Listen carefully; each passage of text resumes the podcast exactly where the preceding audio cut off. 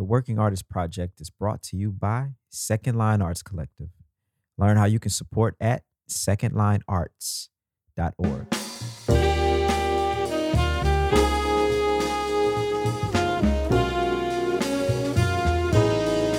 We're creating a platform for those who are curious, one that tells the story from the artist's perspective.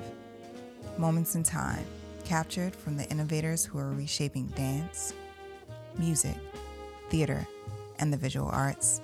This is the Working Artist Project. Good evening, ladies and gentlemen. Good evening and welcome to the Working Artist Project. My name is Darrian Douglas, and tonight I'm back again with the one and only Gregory Aji. What up, Greg?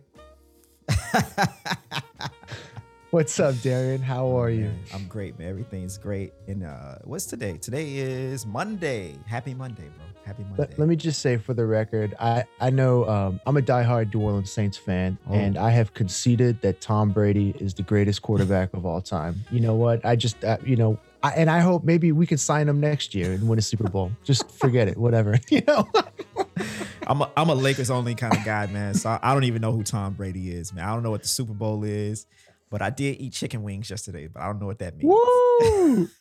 You better watch, man. You gotta watch out for the Pelicans too, man, because they're Oh, they're yeah. coming. They're, they three game win streak. We're on. I, we're on fire, man. See, there you go, adding and subtracting again, man. Three games, and that's the perfect segue to talk about tonight's tonight's guest, who uh, is a mathematician. Uh, also, he can probably help you out with your stocks. He can also write you a song. He might can even build you a house, man. And uh, we're we're very very excited to have the one and only Marcus in the crib tonight. And uh, he he's gonna. Hey, there he is. What's up, Marcus? What's happening, man? Hey, Marcus. Everything's good, man. How y'all doing? I'm good. I'm good. And, and we was we was just about to uh until you came in here, we was gonna make some jokes about you, but you know, you, you just barged in on us. So here. now you can say them. nah, I love jokes. I, I want to hear jokes. Y'all got jokes? I love jokes. Uh, don't worry. Greg is gonna at least tell one joke tonight. I can guarantee you that. but yeah, bro, it's, it's good to have you here, man. Um, you're you're an interesting person because you did something unbelievable. Uh, you you were a hedge fund guy who decided to give it all up to pursue a career in jazz. yeah. I- Yeah. I- why would you do something like that? um. So I- you know, I was I was uh I was always playing music as a kid. Um, I always had kind of two loves, which were music and math. Um, my father was an accountant, and uh, and he was you know doing his uh, you know I grew up for a while. It was just me and him. So I remember he was doing his business degree, and uh, and you know his executive MBA. He's you know going on nights and weekends, and he would sit me on his lap and like, all right, cool, we doing these bond valuations right quick. Like you doing this math. I'm in fourth grade. He's like, nah, it's fine. That that that that weird looking E, that's a sigma. That means you would add everything. It's good. Um, and uh, but he also played the the saxophone um in college. So from him, I got these kind of two passions and influences and was kind of nurtured. Um, came time for college and I ended up going to Harvard um, because all of my music mentors said, man, you could play, you're gonna go into debt messing around with jazz school. Your grades are good, like man, go go go to go to you know school school. And um and I didn't like math at the time because I got in a, an argument with a sixth grade teacher and you know I was kind of being a brat about it. But um but you know once I got there um and I had fun freshman year, but uh, when I figured I was going to take it seriously starting sophomore year, I said, you know what, I really want to learn math because when am I ever going to be able to learn this stuff again? You know, if I'm interested in history or literature, I can read so I can pick up a book. But like math or theoretical physics or computer science, like I probably want to be trained in that because that's a really hard language.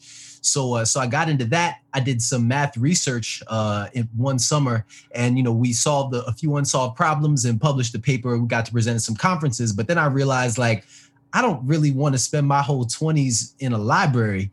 And I went to New York, you know, after my research was done. I see all my friends, you know, on Wall Street, and they hanging out. They got fly shoes, there's models everywhere. Like, I'm like, what, what is this? Hey, I've never thought about finance in my life, but you know, I had the math degree, so I just kind of, you know, I walked into some interviews and say, "Hey, I'm I'm really good at math, so you know, maybe we can make something work." And um, and I ended up working at this fund. As, bro, that you know what though? You know, you got me at models, man. You know, I might have Greg, man, I should have paid more attention, you know, in, in trigonometry, bro. Cause you know, I, I, I, guess I guess it just like leads me to one of my favorite quotes. I love to tell my students, yo, it doesn't matter what you're good at. You just just be the best at whatever it is that you Absolutely. do, and you're gonna be all right in that department when it comes to when it comes to the bread and the uh, the extracurricular things. Absolutely, absolutely. So you go to Harvard you figure out you're a math genius and then you stumble up on Wall Street.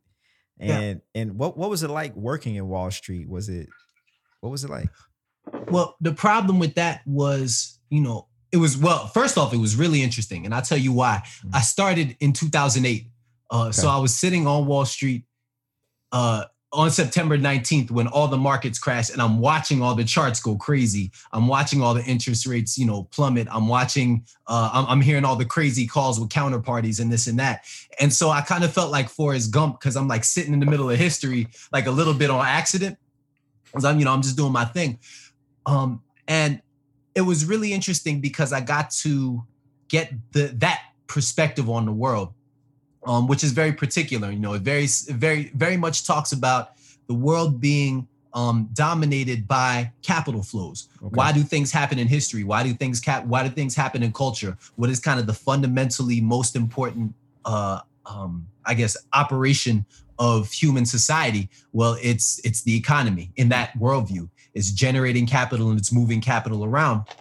Um, and it was interesting to hear that perspective. Um, it was also interesting to see the the people. So not only did I work at a hedge fund, but I worked at Bridgewater. Ray Dalio is now really famous, and he's oh, kind of like a popular yeah. icon. I know all about Ray Dalio. Yeah. yeah. Mm-hmm, uh-huh. mm-hmm. yeah. So uh, so we had a, a, copy of the principles back then, and it was just like a PDF that he sent out to the company with mad typos in it, and all this stuff. Mm-hmm. So we you know been up on that for a while. Um, and and so hearing the Bridgewater perspective and worldview versus the you know regular Wall Street perspective and worldview. Because the interesting thing about Bridgewater people, especially the people at the top, is it's not like a Gordon Gekko kind of energy. Hmm. It's very principled. It's very humble. Matter of fact, um, I got cool with so the, the number two guy in the company, Bob Prince, is a jazz fan. Matter of fact, um, when I was interviewing, or after I'd already gotten the, the, the gig, they took us out to a, a, party in New York, and there was you know mingle, meet everybody in the company, and I'm hanging out with with uh, with the number two guy in the company, and uh, he heard I played the saxophone. So he's like, "Who's your favorite?" I'm like, "I was a James Carter head at that time. It's one of my favorites, huge influence on me." So I'm like, "Man, James Carter." He's like, "Really? Oh man!" And we start chopping it up. And you know, at these cocktail parties, you're supposed to talk for, to people for like 20 minutes and then keep it pushing. Right. We're talking for like a straight up hour.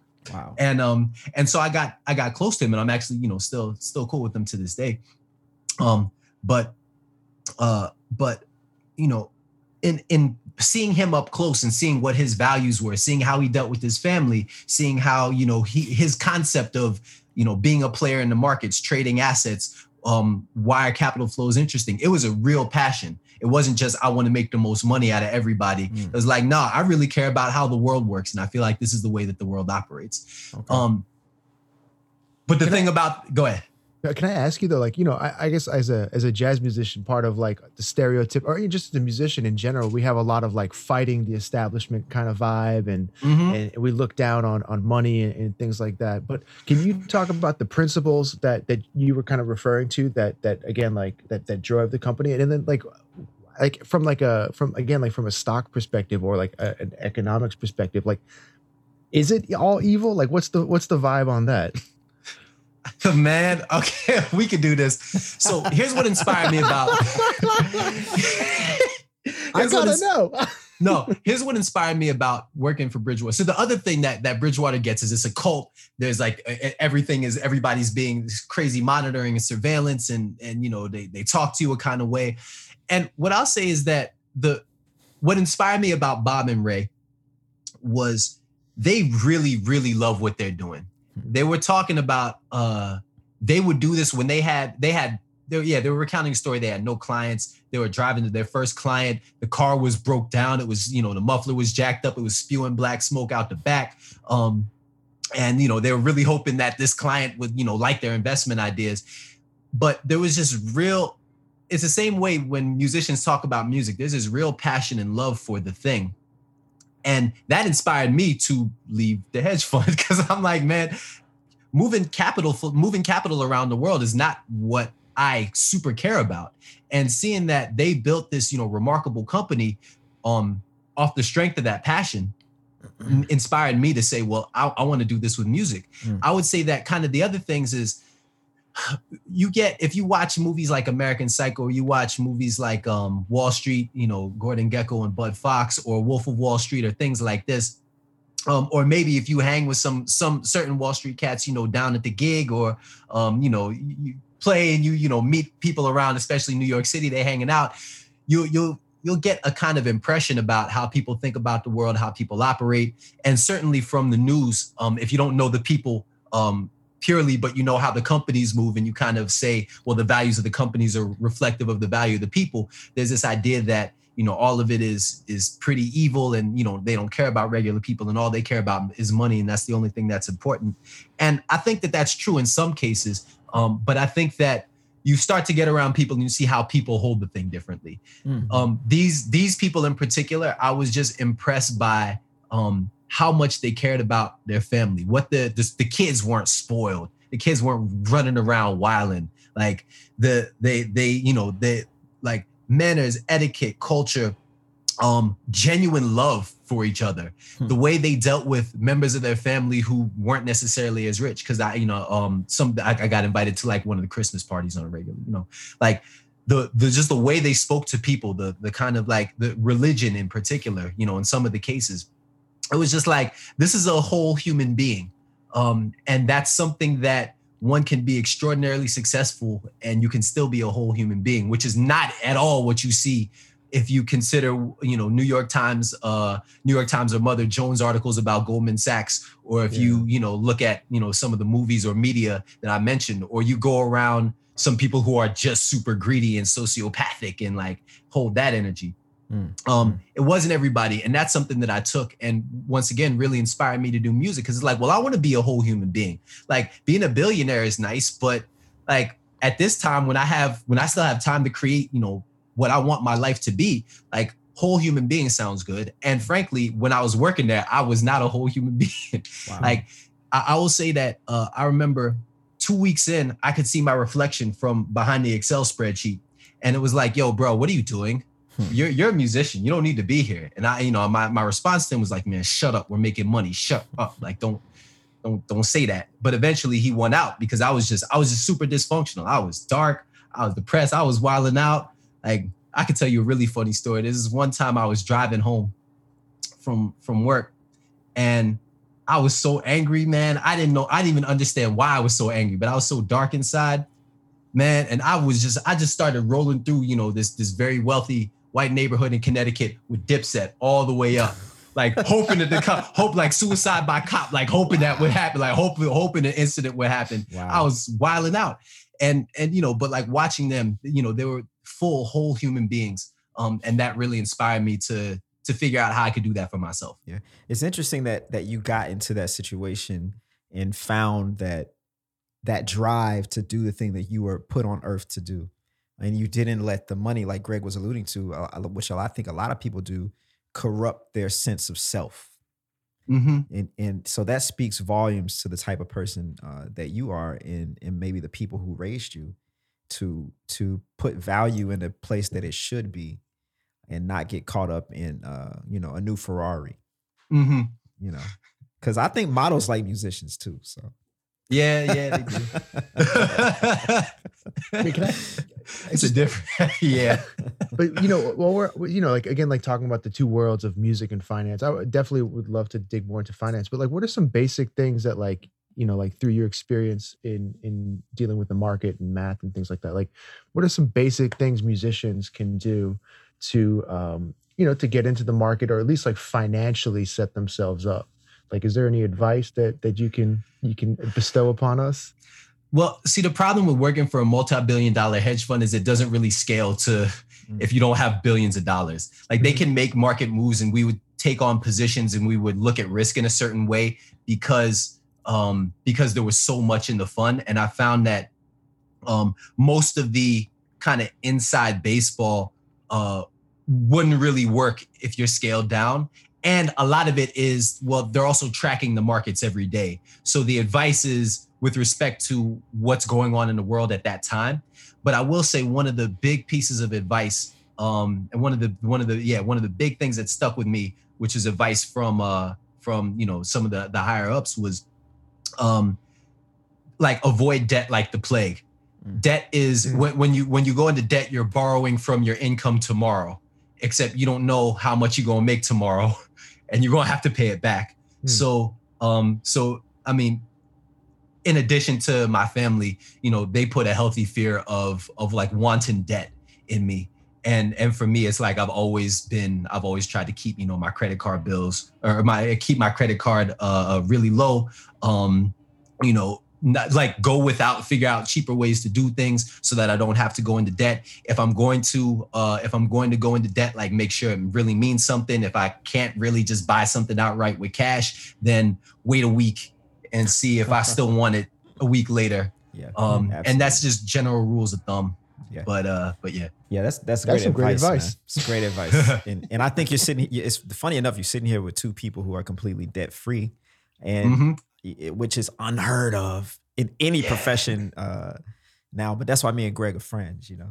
Right. Because because for me too, it's the same with debt. You know, like I, I live by the rule: if I can't buy five of them with cash, I can't afford it, so I don't buy it. and it's just you know, just keep it. I just try to keep it funky like that. One one thing that you we haven't gotten to is that you use your mathematical powers for good, and you you you found a way to merge math and music more so than the common way of us just counting and and you right. do and you do that through education and bef- before you talk about it i would like to show our audience um, a little clip of some things that you've done because you're famous. It's a TED talk. It ain't at it, it, it, ain't at uh Chalawaska High School in uh Topeka, Kansas. So they got good chicken fingers at Chalawaska, bro. that looks like on point. Where's Chalawaska at? I made it up. I made it up. let me let me tell you, man. Watch out. There's some high school. I've been to some high schools that have like nicer performing arts theaters than performing arts theaters. Hey, yeah, there it is. There it is. Let's go ahead and let's go ahead and play this video and uh y'all get a vibe on what Marcus can do.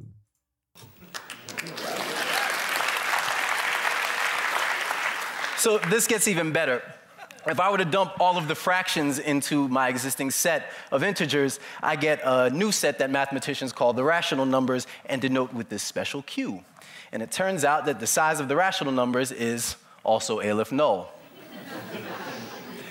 This is absurd, of course, you're thinking to yourself. There are an infinite number of fractions just between zero and one, one half, one third, one fourth, one fifth, etc. Surely this must be a larger size. This must be a set of a larger size.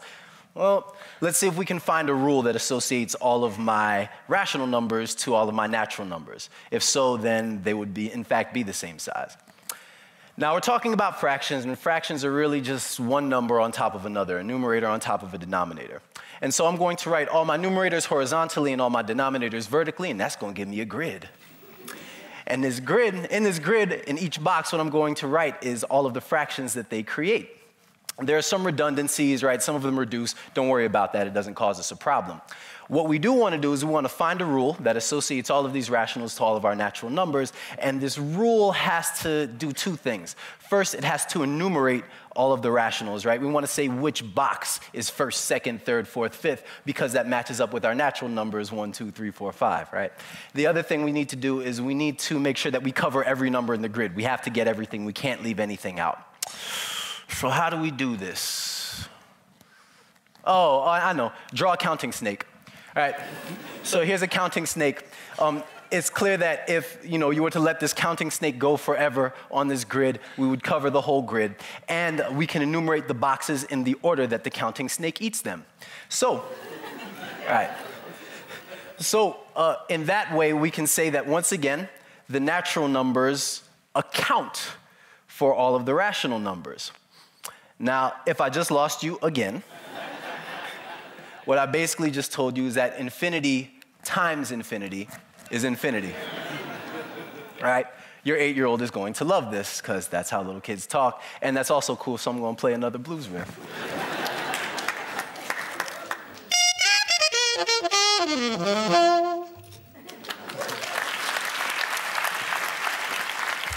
So infinity times infinity is infinity, and and I, everybody. If if you if you get a minute, uh, get on Google and YouTube and, and find that video because it's a twenty minute video, and Marcus kind of explains the different ways infinity works. You know what I mean? And it and it's it's really mind blowing, and it's also very easy to understand, at least parts of it. You know. And, and how did you come up with that concept of of teaching? There's something you learn as a musician. You just know how to be on stage. You can read the energy. You can kind of improvise. And for me, it's like there are certain modes that I can go into that it almost doesn't matter necessarily what I play. It's like the thing that I'm pushing out. If I'm aligned with my instrument enough, is going to create a reaction. It's going to do something. And I realized that I can use that energy while um writing, like writing the words, like when I was actually, you know, constructing that that talk. Um, and the first time I realized I could do it specifically with math, I was at a house party um, with my my then manager. Uh, she had she had some event going on at a crib, and it was the the name of the event was like uh, like brain pickings or something like not brain pickings, but it was something like that. And everybody was just kind of standing up and telling stories. And I just kind of showed up after uh after rehearsal for this church that I play at with uh with some of the church heads. And I'm like, you know what, I'm gonna say something. And so I went up and improvised like a version of that talk because I, I know the math well enough that I can just talk through it. And the way people were just like, whoa, I'm like, yo, I can do that with math. All right, bet. Like, let me let me expand this. Um, and that kind of turned into uh and and that skill kind of got honed um, when I was working with the National Museum of Mathematics. I had a residency there for a couple of years. Um, and I would just be talking about different mathematical concepts to audiences, to uh, to um, the special guests that we brought, which included like Nobel Prize winners and and like you know award-winning musicians. So ELEW was a was uh, came through one time. Um, we had Mark Gross come through. We had a we had a couple of like high-level classical musicians come through um, and um, and you know I developed it there. And then also, uh, you know, I teach at a uh, at a Saturday program for um, very gifted math students in New York City. And I taught there for a couple of years. I stopped because I was touring too much and couldn't be consistent. But since pandemic hit, I've been teaching there again. And so there's this way of the same energy you have on stage when you know you can play with the audiences. It's like spirit that's sitting over the the the audience or the people, and you just interact with that directly. It's the same energy. Yeah, that makes sense, man. Because the one thing I've noticed about you is you're you're you're a great storyteller, and so for people like you, it's easy to to marry things and to to have a hodgepodge of of kind. Of, you know what I'm gonna do? I'm gonna teach people math and music at the same time, and they're gonna like it. And right. so that's that's difficult, man. But you you've pulled it off, and also when you make it to a TEDx stage, not once but twice, uh, that's that's unbelievable, man that's unbelievable. So so kudos to you for that, brother. Oh yeah, no, it was a fun time. fun time. Yeah, it was. Uh, it was actually. Uh, ELEW brought me to my first TED. He brought me to the full TED Summit, the big one in Edinburgh, Scotland. Mm-hmm. And uh, and I, he, he he probably don't mind if I tell this story. Um, there was a he wanted to do so. He'd done several TED things before, and he wanted to do something different because you know ELEW's uh, ELEW's like one of the greatest geniuses in our tradition alive right now, and um and you know he would study to get the his his piano technique, which is pretty singular. He used to study um, anatomy books and read white papers about psychology um, and about the way the brain interacts with the hands and understands like the the differences, the like neurological differences in each finger and that kind of thing. But he, but usually when he's on, you know, TED stages and various things, he's just playing piano. He's like, nah, they need to know. They need to know that, you know, I got this other thing going on. He's like, Marcus, I want to, I want to do this with you because you got the, you got the physics side, I got the neuro neuroscience side. Like, let's go in on them. And so he brought me to the first, uh, the the the big TED stage at Edinburgh. Um, and then, you know, I met with some people and, you know, they wanted to hear more about math and music specifically. Hmm. Oh, okay. So that's kind of it's kind of it's how it works. It's kind of a community, and they see. Oh yeah. okay. Okay. That's interesting. Yep. I was wondering about that. Yeah. Man, that's like you know I know I know this is like this is something I hear from a lot of non-musicians, but I feel like there's always this like idea that like you know musicians just walk up on stage and magic happens, right? And it's just like, how do you do that? And, and it's man, it's like I, I love having these conversations with people like yourself and, and hearing the story about ELEW, and just you know, some these musicians are some of the most like well-rounded people, like curious people, and they know so many amazing things about like which uh, you know talking about psychology and and yourself as a as an incredible mathematician. It's like man, it's it's it's crazy to like how the whole brain and how everything you know melds together. Like like again in your presentation, you know, one of the first things I noticed was how charismatic and how you know you had the the audience like at your fingertips just in the same way like I, when i first met you and you were playing you, you just have that captivating thing and thank you man um but you know maybe like kind of going back into like the, the idea of math man. could you like talk about like why like why is it important for a young person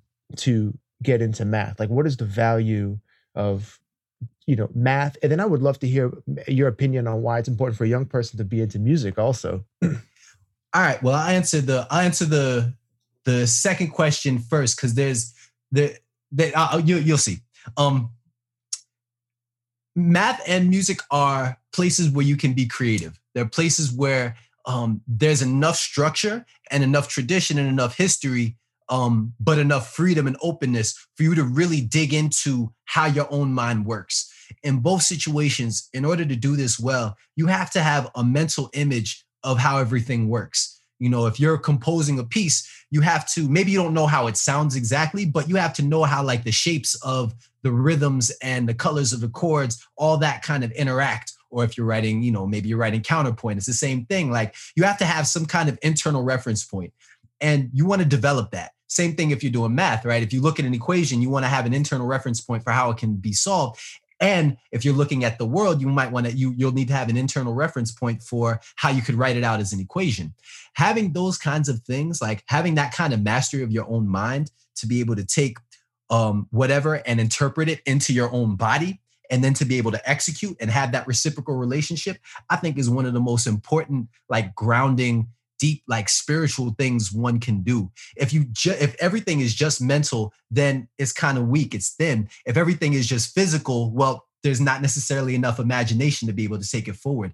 And if things aren't structured enough and they're mental then stuff can get crazy and you don't actually gain anything. It, you can't distinguish when something is brilliant from when something is dumb as hell. Um, and so math and music in particular have enough structure that uh, that you can be um, that you can distinguish brilliance, right, in a variety of traditions, whether it's from like a Western classical compositional tradition, whether it's from uh, whether it's dealing with the the energy, like the rhythm and the the tradition of like New Orleans music, um, whether it's dealing with something from West Africa, whether it's dealing with something from India, each of these traditions have uh, enough boxes and parameters around them that you can be genuinely creative. And the same is true with math. Um, as far as math goes, I think I think you know people should get into math because I, I guess uh, okay, quick plug. Um, I did an interview. I, am also I'm hosting my own podcast. It's called the Poolside Polymaths. And it's with my homegirl. She's the quantum ballerina. She got a, a, PhD in quantum optics from Oxford and like dances with national ballet companies around the world. Like she's a beast. Um, and we actually have our second episode coming out tomorrow with Neil deGrasse Tyson. We did an interview with him. Wow. And yeah. um, right. And so one of the things he talked about when we interviewed him was, you know, if you go to a party and you know, you might say, Hey, I'm a mathematician or I'm a physicist. People are like, I don't know that. And it's like, cool, you get points off of, you get neck off of like not knowing numbers that good. But if you went to a party, be like, yeah, so that reading stuff, yeah, I don't really read like that. I don't know how to read. Like, that's weird. Like, it's like, wait, what? like, uh, like that would get awkward and dark. And I feel like having a basic association and skill set with numbers just makes for a, a wiser, more educated, more powerful, more like integrated population, especially if in the, in the society that we're dealing with. It's it's important. People lie to you so much with numbers. Um, uh, you can you can mark improvement and development so much with numbers that if you have a working understanding of um, a basic understanding of how they work intuitively, as well as know something about statistics, um, as you know something yeah something about statistics if you're interested in science or engineering something about calculus so that you can just read and understand these ideas as they're put forth and not rely on somebody to translate for you in case that person doesn't have your best interest in mind or in case in a which is true in a lot of cases people will hide all the good stuff behind math and create a club that you aren't allowed into this mm. is particularly the case or one could one this is i think felt um, although I don't know that it's the, the the case explicitly, but it's definitely felt like within the African American community where it's like, you know, I I, I have a, a, one of my mentors is is a black mathematician at Princeton, and you know he does a great job of networking everybody together. You know, all the black mathematicians know each other, and it's like the degree to which you know there are we can make this more popular we can make more of us means that like we just have ends in different parts of society where we're typically excluded. Perhaps like finance uh, uh, quantitative finance right? Um, but the reality is that both math and music are really hard. You got to spend a lot of time you got to spend a lot of hours and you can and these are both things that you can spend a lot of time and a lot of hours and actually end up not being so good. Like mm there has to also be an orientation, a talent, an extraordinary level of work ethic. And so I would say that math isn't necessary math at a high level isn't necessarily for everybody. Music at a high level isn't necessarily for everybody. But i think that um, all of these like i said are pointing to a kind of central locus of human creativity that i would like to believe everybody has access to. I don't know if everybody actually really has access to this thing but um but it's important to find something that allows you to both hone your mind so that you can understand structure and balance and these things that are important um, as well as be creative and develop you know the internal representations necessary to take you forward so you can associate with the world in a deeper um, and more free way and I, I, love that. I love that. Man, I'm sorry. I just can I just follow up one one real yeah. quick thing. I, I love that answer so much because it, it, hits on so many different levels. Um, but maybe like you know, just just I, am just out of curiosity. Um, you know, I'm sure you're not sitting around like doing like just math for the sake of doing math. Like what, like how does like this this deep knowledge and understanding of math like translate into like our day to day life that we're not even like in the same way that like some people not we're not even aware of like how much music impacts our day to day life. You know? Yeah.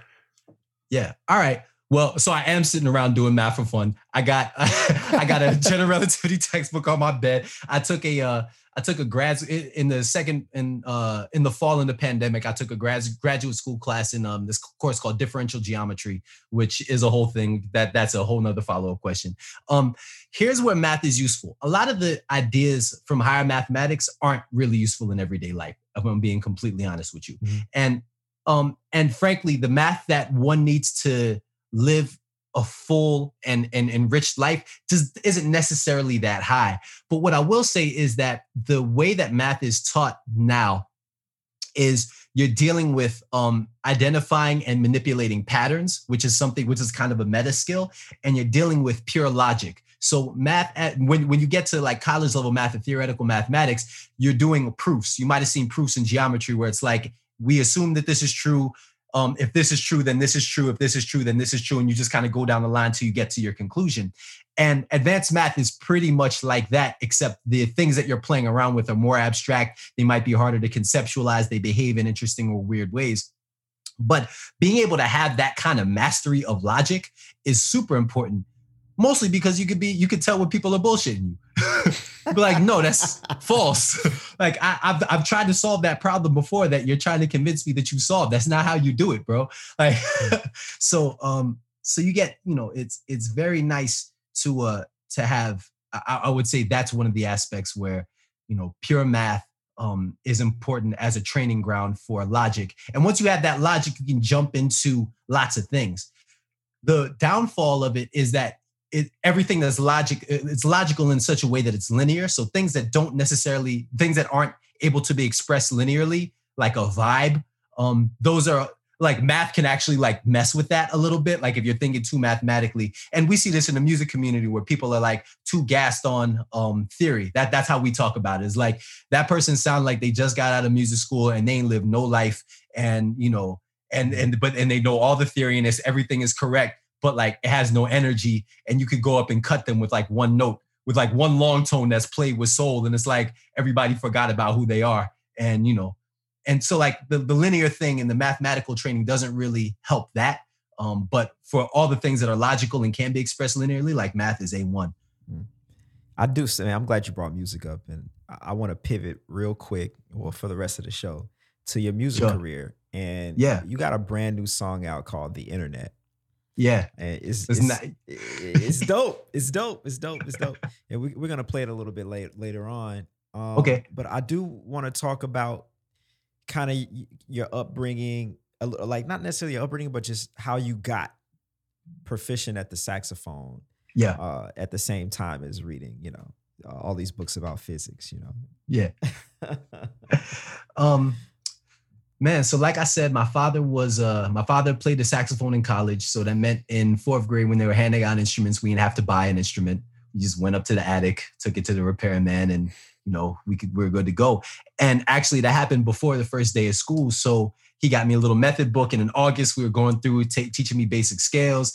I i think i knew uh, walked into the first day of school knowing how to play tequila um, and that made the band director think, "Oh man, he's really good." But you know, it's not that hard. The da da da da da da, da. Right. and it's in B flat, like you know. Um, so uh, so uh, so you know, band director thought I was good, and he started giving me extra lessons, and I just kind of maintained the, the the distance. Um, and I was and I grew up. My town of South Orange, New Jersey, is uh, where I grew up. Is a place where a lot of musicians live. Um, in in I guess that generation in the 80s and 90s, it was one of the towns that once cats got enough money um, to move out of the city because they were tired of that nonsense, but still wanted to be near it and be in the energy, they would move to my town. So um, Don Braden lives in my town. Uh, I went to school with uh, uh, Thelonious Monk's grandkids. T.S. Um, of course lived in the town. Claudio Roditi, John Lee, um, Dionne Warwick. Um, lots of people, you know, are, were, were in that area. And so there are a lot of robust music programs. You might have heard one of the programs that's getting a lot of neck right now is Jazz House Kids. Um, and so that didn't exist when I was coming up, but um, a lot of the faculty formed programs that were around when I was a kid. So you know the the program evolved and it, went, it got under you know Christian McBride and Melissa Walker's leadership eventually. But it's like the same crew of teachers, the same people we would see around the New Jersey. I, I also uh, participated in the New Jersey PAC Jazz for Teens program. So there was a lot of the music um, in my area and I got a chance to play and perform a lot of jam sessions, and you know, started gigging with a band. Uh, and this band was really crazy. There was a, a guitarist who was super into Hendrix. It was a gospel drummer, and it was this cat Eric Hudson on piano who uh, who had a, a, a really dope career as a producer. He produced flashing lights for Kanye. He was a prodigy. He played like every instrument like real well. And his father uh, produced uh, like Holiday for Madonna um, and like had a whole band in the 80s and that kind of thing. So the band had all these different musical influences. We just hang out with each other and and, and shed. And um and so yeah, that that that's that's what the come up was like. Wow, that's that's insane, man. That's Yeah. insane. I guess you're really lucky to be in that environment. And It's funny because a lot of saxophone players come out of New Jersey, and and it's like y'all was all coming up together trying to get as killing as you could. And and I, one thing I've noticed is all the New Jersey saxophone players in our generation are very unique, which is hard to do in New York City, believe it or not. Yeah. well, you know, a lot of us because we is growing up together, we was fighting. we was like, now you're not about to be the most killing on Saturday. I'm about to come for your neck.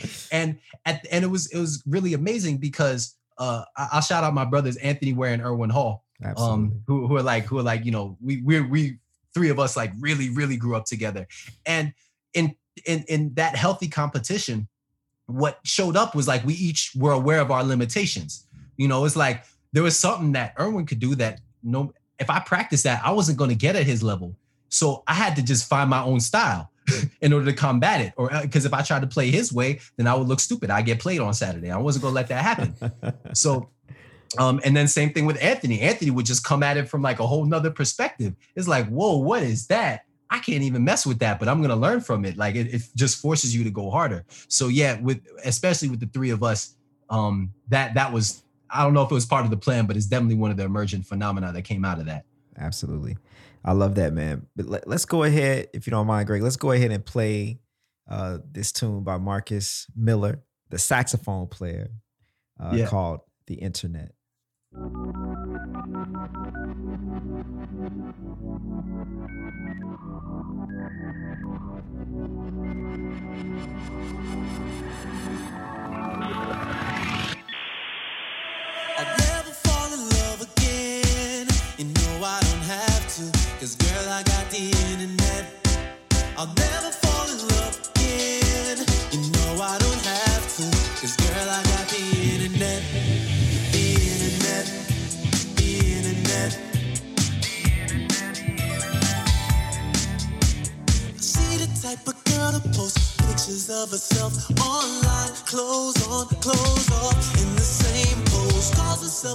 Feminist. Well, I think feminism's just fine. We all get naked sometime. That's how the game goes. Tinder, a trending topic on Twitter. Why would I fall in love with her when I got like 50 of her on Insta?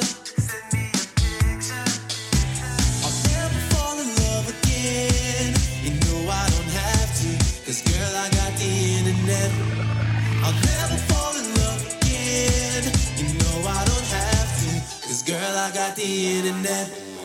The internet. The internet. Love takes time and patience.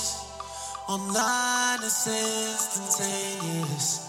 Control for complications. You find your Wi-Fi stick to basics. These days we're more efficient. Know just where to get it.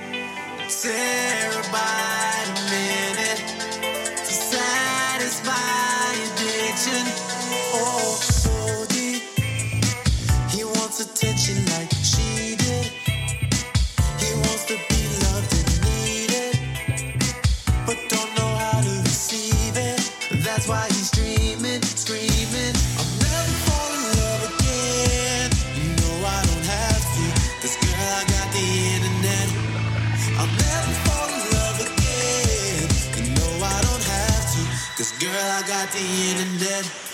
The internet.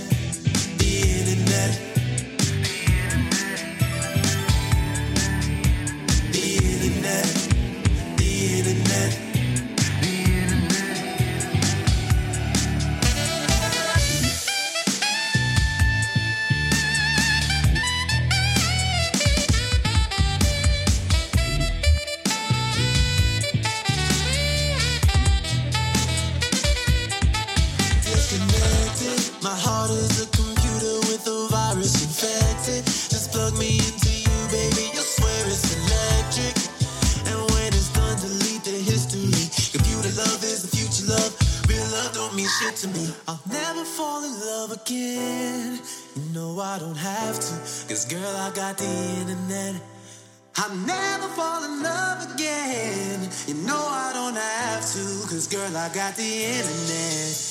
The internet.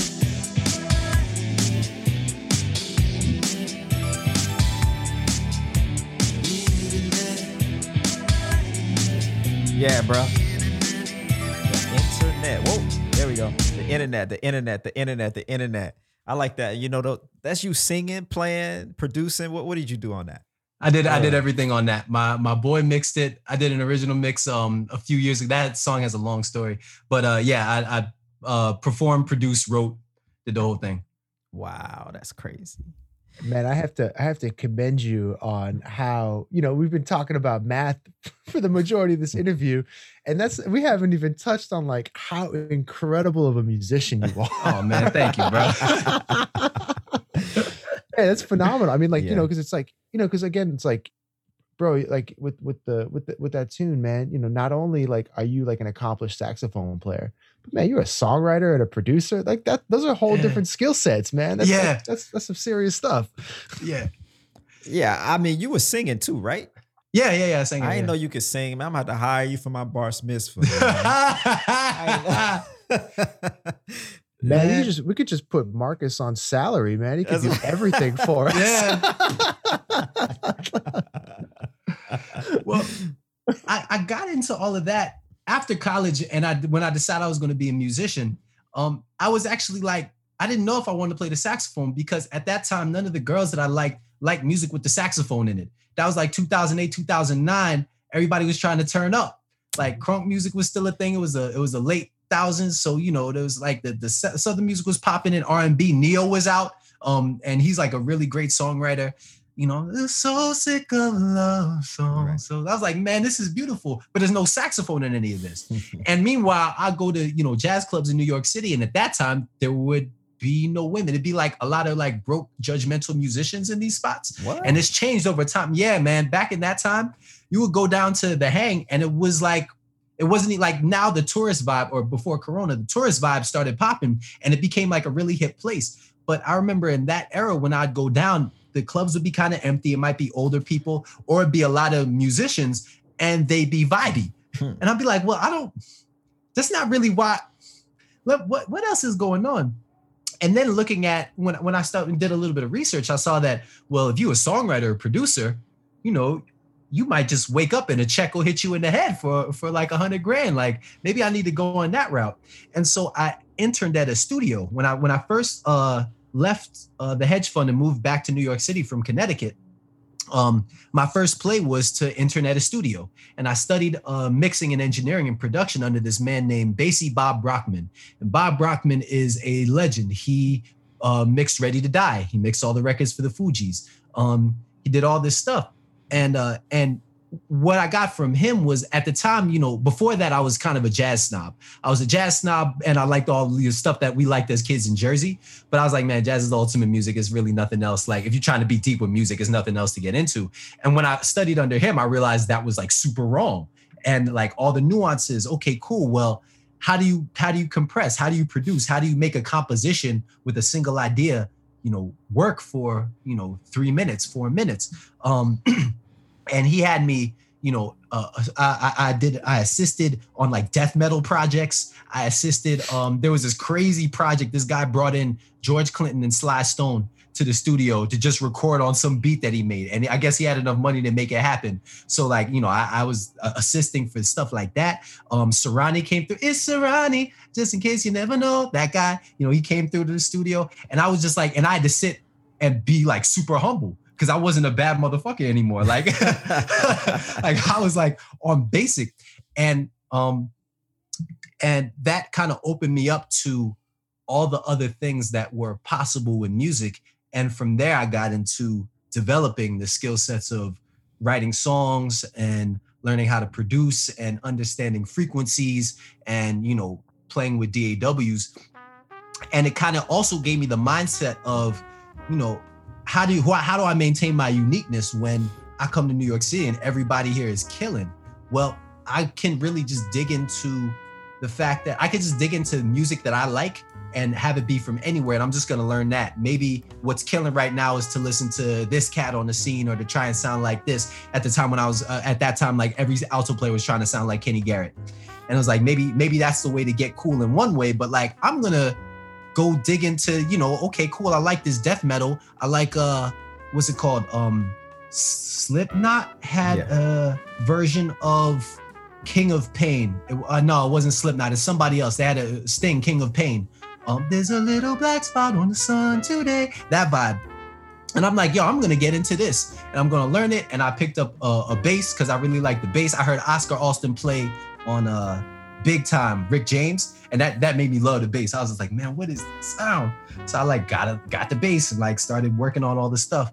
Um, so that's really where where that developing that kind of skill set came from. Okay.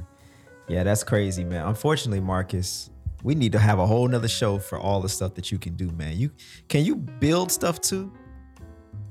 Uh, I haven't done a lot of that. I Alright, can good, figure it out though. Good. Ah, God damn it. No, just, go ahead. Yo, I'm I'm eagerly awaiting your autobiography, man. Like, I mean, I love like again how this this whole this whole this whole conversation started with the value of, of math and music, and and it's crazy to to see how this is like translated into so many aspects of your life, man. You know, you, Yeah.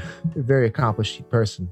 Thank you. Thank Look, you. Marcus, before we go, man, I want to give you an opportunity to tell all the people where they can uh, first listen to your podcast and then anything else you want them to uh, buy, link to, check out, Sure. DM you, all of that. Sure.